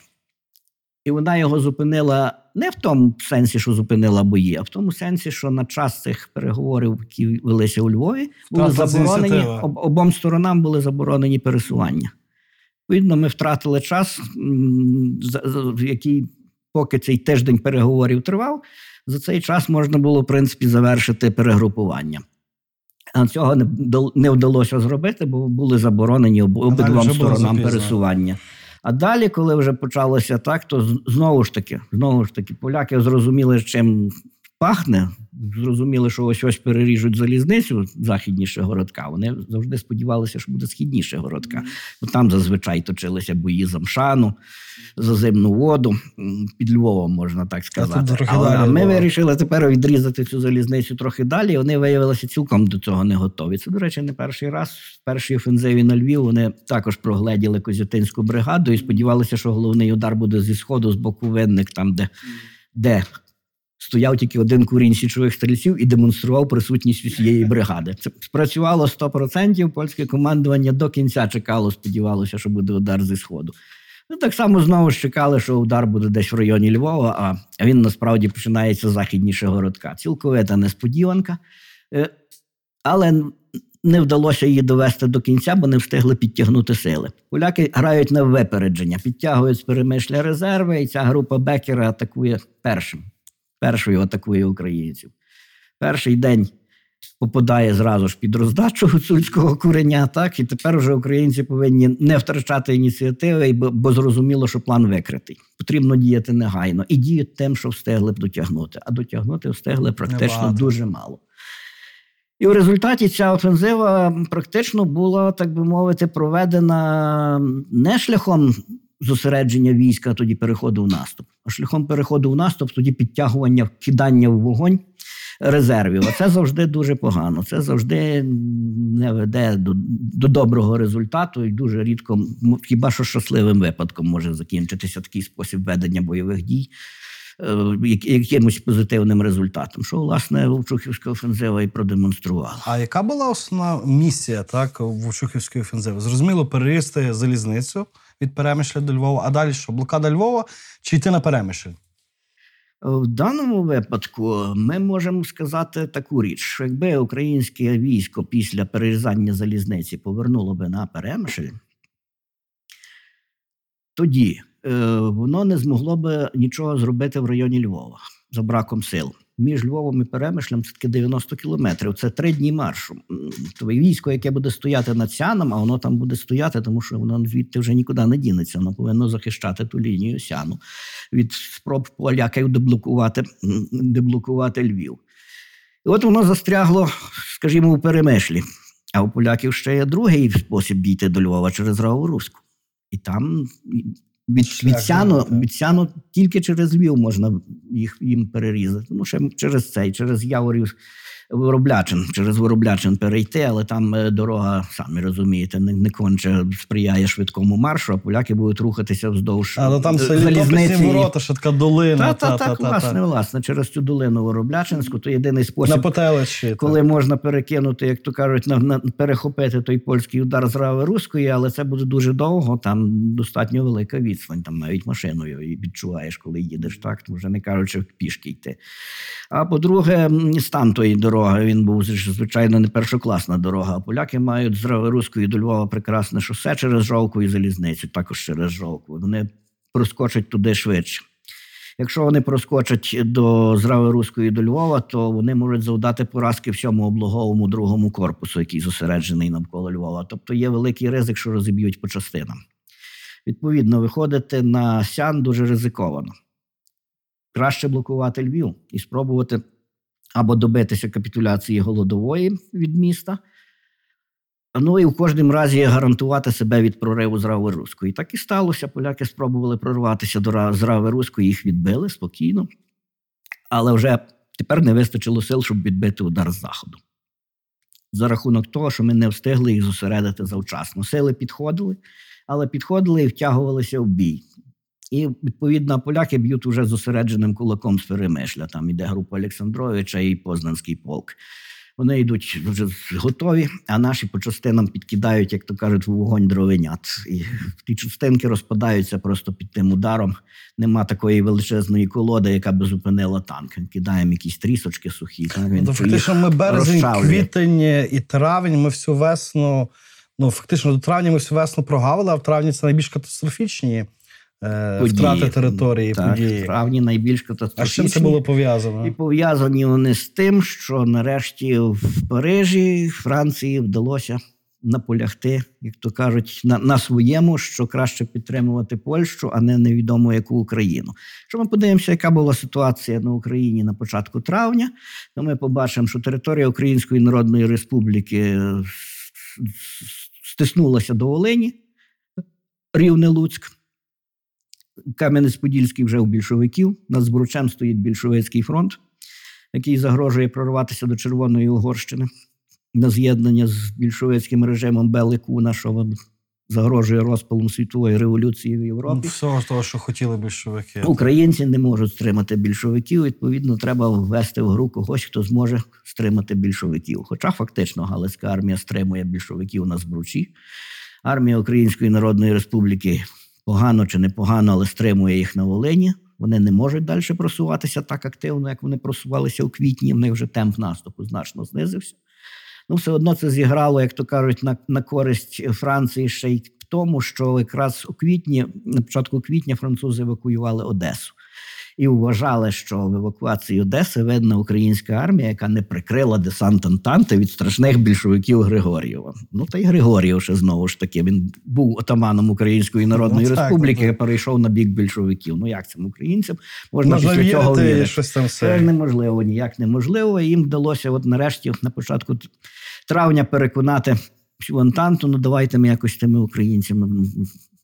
Не знаю, що ми з ними зробимо, але до поляків дамо зброю, дамо армію Галлера, яку там сформували у Франції ще під час Першої світової війни. Все їм дамо, нехай вони тільки рятують нашу Європу від більшовиків, щоб не об'єдналися червоні з Росії, з червоними з Угорщини. І щоб, як то кажуть, не, не почалося щось таке страшне, що, не дай Бог, до німців дійдуть, то взагалі німці фронт відновити можуть. Тут, тут, тут словом, небезпека дуже велика і потрібно... зрозуміти у Франції, як то кажуть, не тільки якісь відсутність проукраїнського сантименту, а, як то кажуть, реальну, реальну загрозу. загрозу. Вони відчували реальну загрозу і намагалися цю загрозу подолати.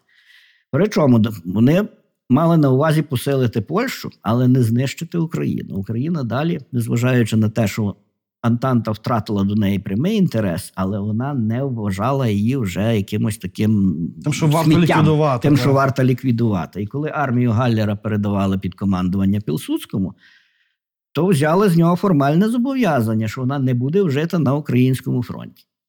Ну, Білорусі проти більшовиків скільки завгодно. Прошу дуже. Але на українському фронті не маєш права її вжити. Пілсудський не був би Пілсудським, якщо б не придумав якогось обхідного маневру, він таки його придумав. Він зосередив дві дивізії армії Галлера на Волині. І з такими словами, ну на Волині ж більшовики. Я тут коло Луцька, а більшовики коло Ровно. То я ж проти більшовиків, а то якісь українці тут під ногами. Там, ну, нема їх там, розбіглися.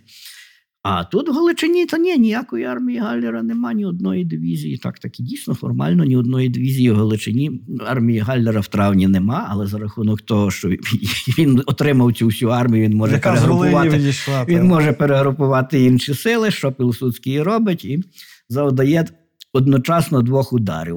Двома дивізіями армії Галлера на Волині, а цей удар обходить праве крило Галицької армії в районі Сукаля. І, відповідно, загроза обходу, що тобі зайдуть зараз, зараз від, від Луцька зайдуть в тил, змушує праве крило відходити. Ми залишаємо зручну позицію, дуже зручну позицію на Західному Бузі через цей обхід. І змушений перший корпус відходити далі. Нарешті друга дивізія армії Галлера кинулася в погоню за нашим першим галицьким корпусом. Ну, за Микиткою ганятися треба дуже обережно. Він їм, може дати прочуха. Він їм дав прочуха на триденній битві біля Бузька.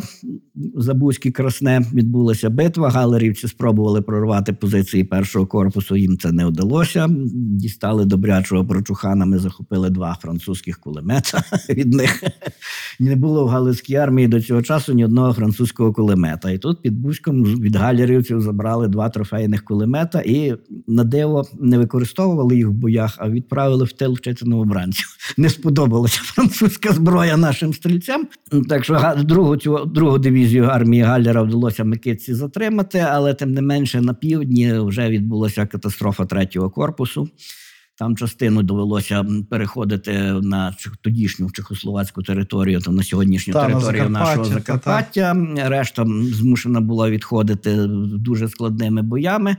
Ну, зрештою, все одно полковник Краус також дав собі з тим раду і нарешті зміг опанувати становище. Біда була в тому, що корпусом тоді ще командував не він, а корпусом командував генерал Гембачов, російський генерал російської армії, який служив в українській державі гетьмана Скоропадського, а потім в Українській Народній Республіці. Його тут прислали командувати замість Гриця Косака третім корпусом. Ну, і от він в травні не зміг дати собі раду з тим польським наступом. Ну, а потім вже його фактично усунули, а практично взявся до командування Краус, і він вже почав потихеньку з тим давати раду. І на момент відступу третього корпусу за Дністра, там якраз викликаний був тим обумовлений, що Румунія напала на, на Зун, Зунер з, з тилу. Це була угода між Польщею і Румунією, що вони встановлять спільний зв'язок для того, щоб більшовики не прорвалися до Угорщини. Румуни не збиралися воювати з Західноукраїнською Народною Республікою, виставили ультиматум, що просто звільніть нам залізницю, ми от залізницю опануємо, і для ведення боротьби з угорцями з вами не воювати не будемо. Практично бойових дій не відбувалося, українці так і не мали сили протистояти румунам, і погодилися з тим ультиматумом, і відступали, як то кажуть, уздовж ту залізницю очищували, це майже до Франківська, Коломия, Делятин і далі туди на Закарпаття, на Рахів. Оцю залізницю румуни зайняли, як то кажуть, формально під приводом боротьби з Угорщиною, але це був удар по тилу Галицької армії, це по інфраструктурі, це Коломийський, Коломийська фабрика набоїв, це сам, сам округ Коломия, який постачав найкращі гуцульські підрозділи до Галицької армії. Все це було втрачено от через цей, так би мовити, спровокований Антантою мус боротьби з більшовиками. Треба щось більшовикам протиставити, от румунів з поляками об'єднаємо. І от вони, так би мовити, змусили нас під, під тиском, що це ж Антанта наказала, то не ми такі румуни захланні в постулах, то наказали з Парижу, ми тут мусимо все виконувати, ну і ви мусите виконувати. Ну от, так би мовити, і прийшлось Краусу відходити за Дністерну, але також вдалося йому нарешті опанувати цей, як то кажуть, хаотичний відворот. Микитка зупинив галерчиків на півночі, Краус прийшов до тями на півдні. І вже, як то кажуть, можна було би і поговорити про якийсь контрнаступ. Збиралися на лінії Золотої Липи організувати контрнаступ, але тут знову ж таки не вдалося, бо поляки прорвалися у центрі фронту, якраз у Бережанах. Довелося від, від, відступати далі. І так, всім відступати. Всім відступати довелося далі. І так дійшли до Чорткова, де, власне кажучи, відступ несподівано припинився. А тут ще цікава заміна командування, так? Замість Омеляновича Павленка стає генерал Греков, чи Греків, як він фігурує в Галицькій. Він документах. Росіянин, так що будемо називати Греков, його властивою так. Фамілією так. Греков, росіянин, який вважав себе українцем. Так само, як Альфред Бізанц вважав себе німцем українського походження, чи, чи верніше, українцем німецького походження, отак буде правильно. Він вважав себе українцем німецького походження. Так само генерал Греков вважав себе українцем російського походження. Зміна командування була пов'язана з тим, що, власне кажучи, коли Галицька армія відступила вже до в кутик між річками Збруч і Дністер, загнана була, то було вирішено, що боротьбу з Польщею ми продовжувати не можемо. У нас не вистачає ресурсу, нема, не залишилося ніяких. Ми йдемо за Збруч, так? Ми відходимо за Збруч, але на Збручі стоїть ще більшовицький фронт в цей момент. Ще більшовики з Бруча нікуди не ділися. Ще армія Української Народної Республіки не перейшла у наступ з Волині на Поділля, чи тільки переходить, поки що його ще цього тиску не відчутно, і на Збручі стоять більшовики. Як же рятуватися з цієї пастки? Вирішили, що армію потрібно розпустити, перетворити на партизанські загони, і партизанські загони там якось прослизнуть поміж, поміж ворога і вийдуть на території, які контролювалися українськими повстанцями, там дочекаються армії Української Народної Республіки, ну і що вже там з ними далі буде, то вже, як то кажуть, ситуація покаже. Ну, а раз перетворюємо армію на партизанські загони, відповідно, нам штаб не потрібен, касуємо, як то кажуть, керівництво армією скасовуємо, керівництво військове міністерство скасовуємо. Хто там нас партизанами командувати буде? А найкраще Осип Микітка, він вміє. Ну, призначили, вже видали телеграму, Осип Микітка, призначаємо нас командувати партизанами першого червня. Ну, все залишалося тільки виконати. Ну, а поки збиралися виконувати, поляки з розгону взяли, з розгону взяли Чортків, і, а це був такий комунікаційний вузол, єдиний в тому місці, що без нього нікуди. Неможливо армії рухатися далі. Одні, одних можуть відрізати, другим не дадуть відступити в потрібний район, немає доріг.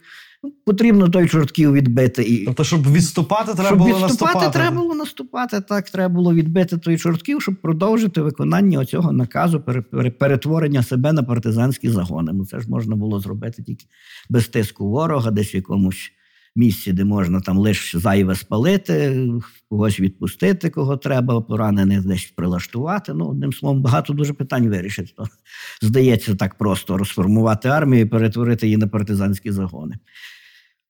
Отже, так чи інакше відбувся наступ на Чортків, а після цього настрій армії кардинально змінився.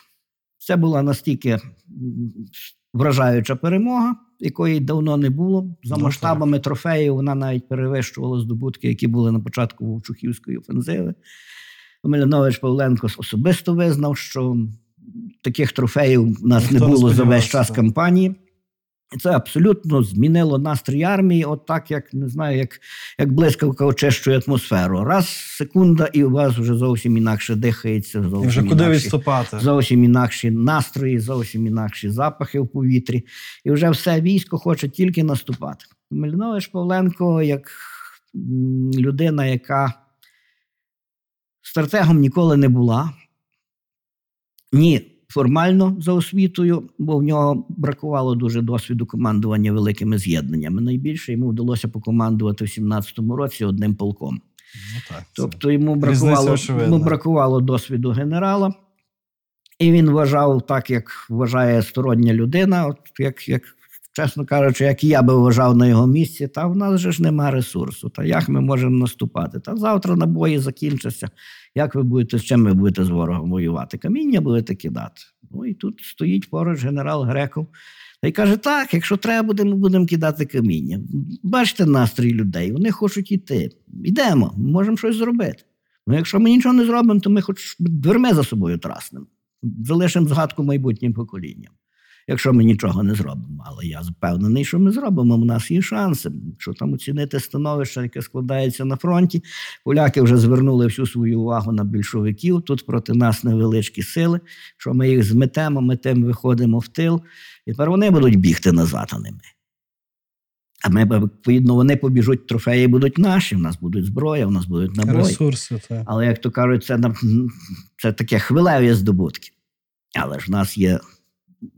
ідея, так би мовити, як продовжити війну. Давайте ми прорвемося до Дрогобича, захопимо Дрогобицько-Бориславський нафтовий басейн, Чехословаччина за Карпатами, тут же залізниця. Нафту на залізницю і в Чехословаччину на експорт. Чехословаччина з Польщею має конфлікти, так що вона точно нас підтримає, незважаючи ні на яку антанту. Нафту до Чехословаччини, звідти там зброю. За Дністром утримуємо оборону. Дністер – серйозна перешкода. Так її просто не форсуєш. Хоч влітку, хоч взимку, незважаючи на рівень води. Місць там небагато, де можна військо переправляти. Значить, вдасться за Дністром закріпитися, ми відіб'ємося, наберемо зброї, наберемо нових рекрутів, збільшимо армію, а тоді знову ударимо на Львів і ще побачимо, що з того буде. А ще може статися таке, що за той час більшовики вдарять по полякам, тоді їм взагалі між двох вогнів. Такі дуже райдужні перспективи. Ну, не позбавлені раціональності, але райдужні. Це погляд стратега. Ми не знаємо, що з цього реалізується, але я бачу таку можливість. Можливість є. Вона очевидно, вона не, не є абсолютно нереальна. Фантастична. Не так. Є фантастична. Він бачив цю можливість. Омелянович Павленко такої можливості не бачив. Він орієнтувався як проста людина. От я сьогодні є десять набоїв, я їх бачу. А як завтра буде двадцять набоїв, я не бачу, я не розумію. Тим відрізняється, напевно, справжній стратег від аматора. І генерал Греков спромігся довести уряду свою правоту, що це можливо. Настрій війська потрібно підтримати, бо інакше невідомо, чим то військо вам відповість. Якщо ви накажете йому продовжити відступ за Збруч, не факт, що вас не скинуть. Чи якась революція не відбудеться. Чи чим ви будете врешті керувати? Чим ви будете врешті керувати, так, то само собою. А вас тут в румуни через Дністер не хочуть перепустити. Куди ви будете втікати, якщо що? Там більшовики, там румуни, там, там поляки. Та. Та. А ми втікати нема куди. Так що уряд зрозумів, що щось тут треба робити. Був проголошений тоді Євген Петрушевич диктатором для того, щоб об'єднати зусилля всіх. І от в даному випадку диктатор Євген Петрушевич – це як наш тепер президент, верховний головнокомандувач. Ми отримали верховного головнокомандувача в особі диктатора. так би мовити, номінально. Але фактично функції головнокомандувача виконував генерал Греков, який отримав титул начального вождя. Це на сьогоднішній день і є головнокомандувач тільки, який об'єднує під своїм керівництвом і фронтову частину, і Галицьку армію, і тилову частину, яку, за яку відповідало воєнне міністерство. Але воєнне міністерство тепер скасоване. При, при диктатурі залишається тільки невеличкий відділ, який там контролює воєнне, не контролює, а слідкує за, за, за роботою головнокомандувача в стороні воєнного, в царині воєнного міністерства. Так, фактично, начальний вождь отримує повноту влади, таку саму, як мав Дмитро Вітовський першого листопада. Тільки над ним стоїть, політично стоїть верховний головнокомандувач-диктатор. Він має найвищу владу. Але не, не виконавчу. Диктатор сам накази війську не віддає. Він приходить до начального вождя і з ним узгоджує плани. І так от був узгоджений план Чортківської офензиви. Там диктатор і начальний вождь зібралися в Чорткові в будинку фінансової дирекції. На жаль, на сьогодні не, не існує. Другу світову війну його знищили.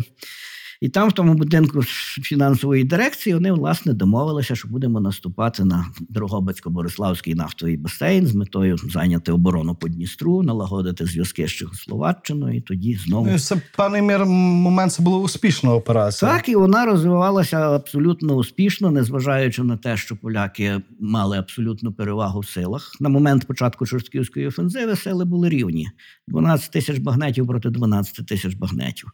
Але поляки щодня перекидували проти більшовицького відтинку, щодня стягували все нові і нові батальйони. І закінчилося тим, що на момент кінця Чортківської офензиви проти вісімнадцяти тисяч галицьких багнетів сорок одна тисяча польських багнетів. Зрозуміло, що вже при такому співвідношенні сил офензива була, була, так? офензива була приречена. Ну, звичайно, ресурси також зіграли свою роль, але не дуже. Тут потрібно звернути увагу, що стрілецьких набоїв галицькій армії таки справді бракувало. Але стрілецькі набої потрібні для, передусім для оборони. Коли піхота йде в атаку, то вона йде в атаку з багнетом, і стріляти вона прицільно не може, тому і краще не стріляти взагалі. Її вогнем підтримують кулемети і артилерія. Вони стріляють, а піхота з багнетом, як то кажуть, на, на, на перев'яз йде в атаку і кричить «Ура!». А коли доводиться оборонятися, от тоді вже доводиться стріляти більше піхотинцям, а гармати не можуть вести настільки успішний захисний вогонь. Батарея по тодішнім нормам, батарея з чотирьох гармат могла прикрити ділянку всього-навсього двісті метрів. Більше вона не здатна прикрити в обороні. В наступі вона може переносити вогонь куди потрібно в кожний момент, а от тримаючи оборону, от вона от у тих двісті метрів тримає і все. все. Якщо поки там ворог не закінчиться, вона не може нікуди цей вогонь перенести. Тому тут основна роль в обороні була піхота, і стрілецькі набої були потрібні в обороні. Це чому Галицька армія не повторила, скажімо, другу якусь спробу Чортківської офензиви і не змогла спочатку стримати поляків, а потім повторити їм якийсь удар другий. Це, власне, передусім тому, що не було можливості їх стримати. Не бракувало стрілецьких набоїв, щоб в якийсь момент десь ворога зупинити, а потім на другій ділянці перейти в контрнаступ. Ну і врешті Галицька армія на початку липня переходить з Бруч. І це закінчується така одна найбільш яскрава, напевно, сторінка Галицької армії. Всі інші це теми, напевно, що окремих розмов, але я на сам кінець мушу запитати таку річ. Весь дев'ятнадцятий, двадцятий рік, там перша половина, нехай, це такі речі, які, знову ж таки, дуже багато дослідників і пересічних громадян вважають такою темною сторінкою Галицької армії. Це певною мірою київська катастрофа, але меншою. Так? Але зятьківський договір з білогвардійцями, пізніше, на початку зими, на початку лютого, верніше, перехід, ну не перехід, чи формування Червоної української Галицької армії. Так? І це всі ті речі, які ніби говорять те, що Галицька армія якось так трішки безславно закінчила свою історію. А наскільки це відповідає дійсності отакий погляд? Ну це знову-таки... поверховий погляд. Людина дуже часто дивиться на якусь подію збоку, так, і вона сприймає її як сторонній спостерігач. А мета історика, очевидно, зануритися, пірнути в ту подію і подивитися, як вона виглядала з середини, а потім випірнути і сказати, ви знаєте, тут не зовсім все, не все, все виглядає цілком інакше, або зовсім цілком інакше. Все було дослівно майже не так. Ну, як то кажуть, тут з чим найкраще порівняти? Ну, можливо, от, як, як лікар оглядає хворого, так? Лікар розуміє там приблизно, про що йдеться, а родина стоїть коло ліжка і дивиться, як він там щось руками розмахує, слухає якимись слухавками і не розуміє, що відбувається. І далі оцінює, вилікував чи не вилікував. А чи можливо було вилікувати? А чи можливо було вилікувати, вже ніхто, так. А що там той доктор розмахував, вже ніхто не уточняє, так? Нікого це не обходить. Це листопад, дев'ятнадцятого лютого і двадцятого найкраще. Я би так, приклад. Напевно, одним реченням найпростіше відповів. Коли той, хто топиться, за щось хапається, він не бачить, за що він хапається, так? Може бути якась гілка, може бути бритва, а може бути кусочок, перепрошую, екскременту. Хапається, за що бачить, за що може. Що мимо пливе, за те і хапається. Приблизно в такій ситуації опинилася Галицька армія. І коли вона хапалася за одне, за друге і за третє, що так і можна оцінити перехід до Денікіна і, і, і до, до червоних, то приблизно можна так і оцінити. Тут за бритву, тут за кусочок екскременту. екскременту так, то, то це було викликане, очевидно, тільки ситуацією без виходу і ситуацією, коли працює інстинкт самозбереження. Тут не працює розум. Тут не працювало нічого схожого на цей прогноз Грекова. Тут врешті армія не працювала, тут радше якісь людські інстинкти. Як то кажуть, це як фізична підстава для цього, так? Ну, але коли стоїть на чолі армії якийсь стратег, він повинен думати навіть, коли армія не працює. Можна з того щось зробити чи не можна з того щось зробити. І тут у нас, як то кажуть, стратегію почали міняти. Тільки один почне щось бачити, тут Тарнавського поміняли на Микитку. Тільки починає Микитка щось бачити, тут робиться переворот і ривком проголошує Чуга. І не, стратеги навіть не встигли, як то кажуть, як в якості що? Лікаря руками порозмахувати.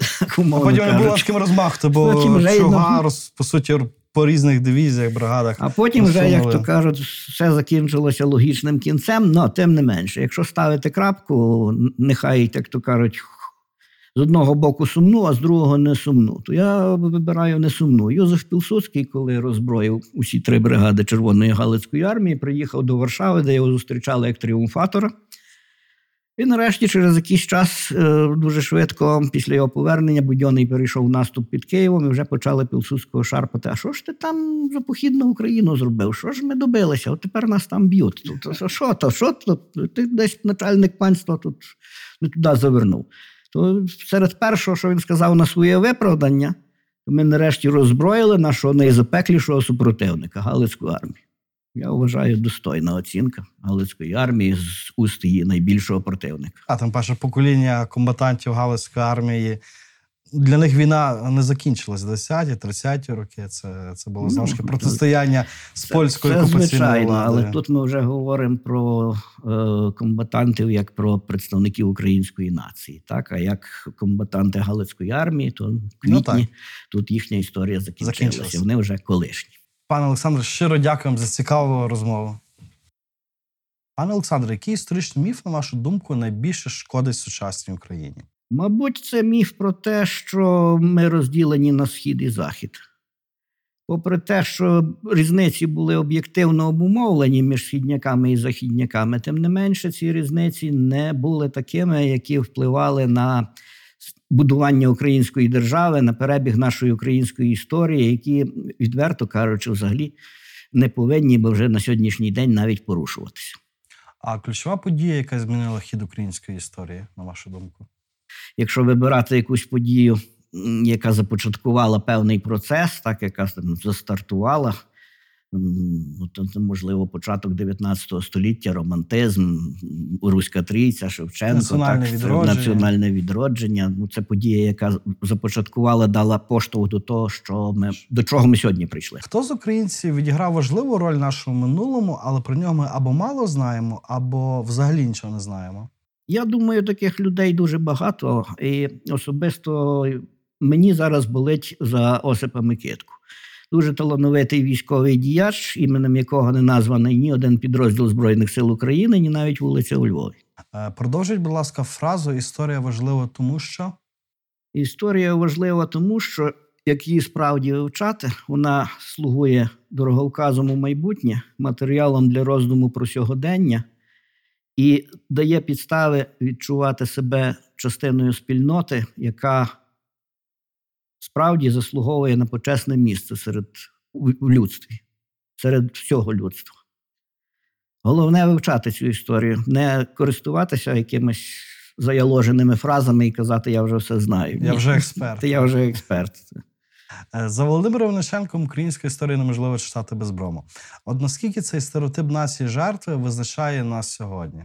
Я гадаю, що без брому не можна читати діяльність Володимира Винниченка, так? А не українську історію. Це те, що робив Володимир Винниченко, воно якось, з якого боку не подивишся, все дуже виглядає неприємно, не... незрозуміло, ну, так? Не україноцентрично. Не україноцентрично. Я, я поки що утримаюся від е, категоричних оцінок, але у всякому разі ця його фраза передусім стосується його самого, і це поза всяким сумнівом. Тому що яких би ми помилок не припускалися в минулому, в часи Володимира Винниченка, так, яких би не припускалися помилок, все одно світлих сторінок там більше, і за рахунок, власне, цих світлих сторінок ми сьогодні маємо те, що маємо. І ми є. І ми є, так.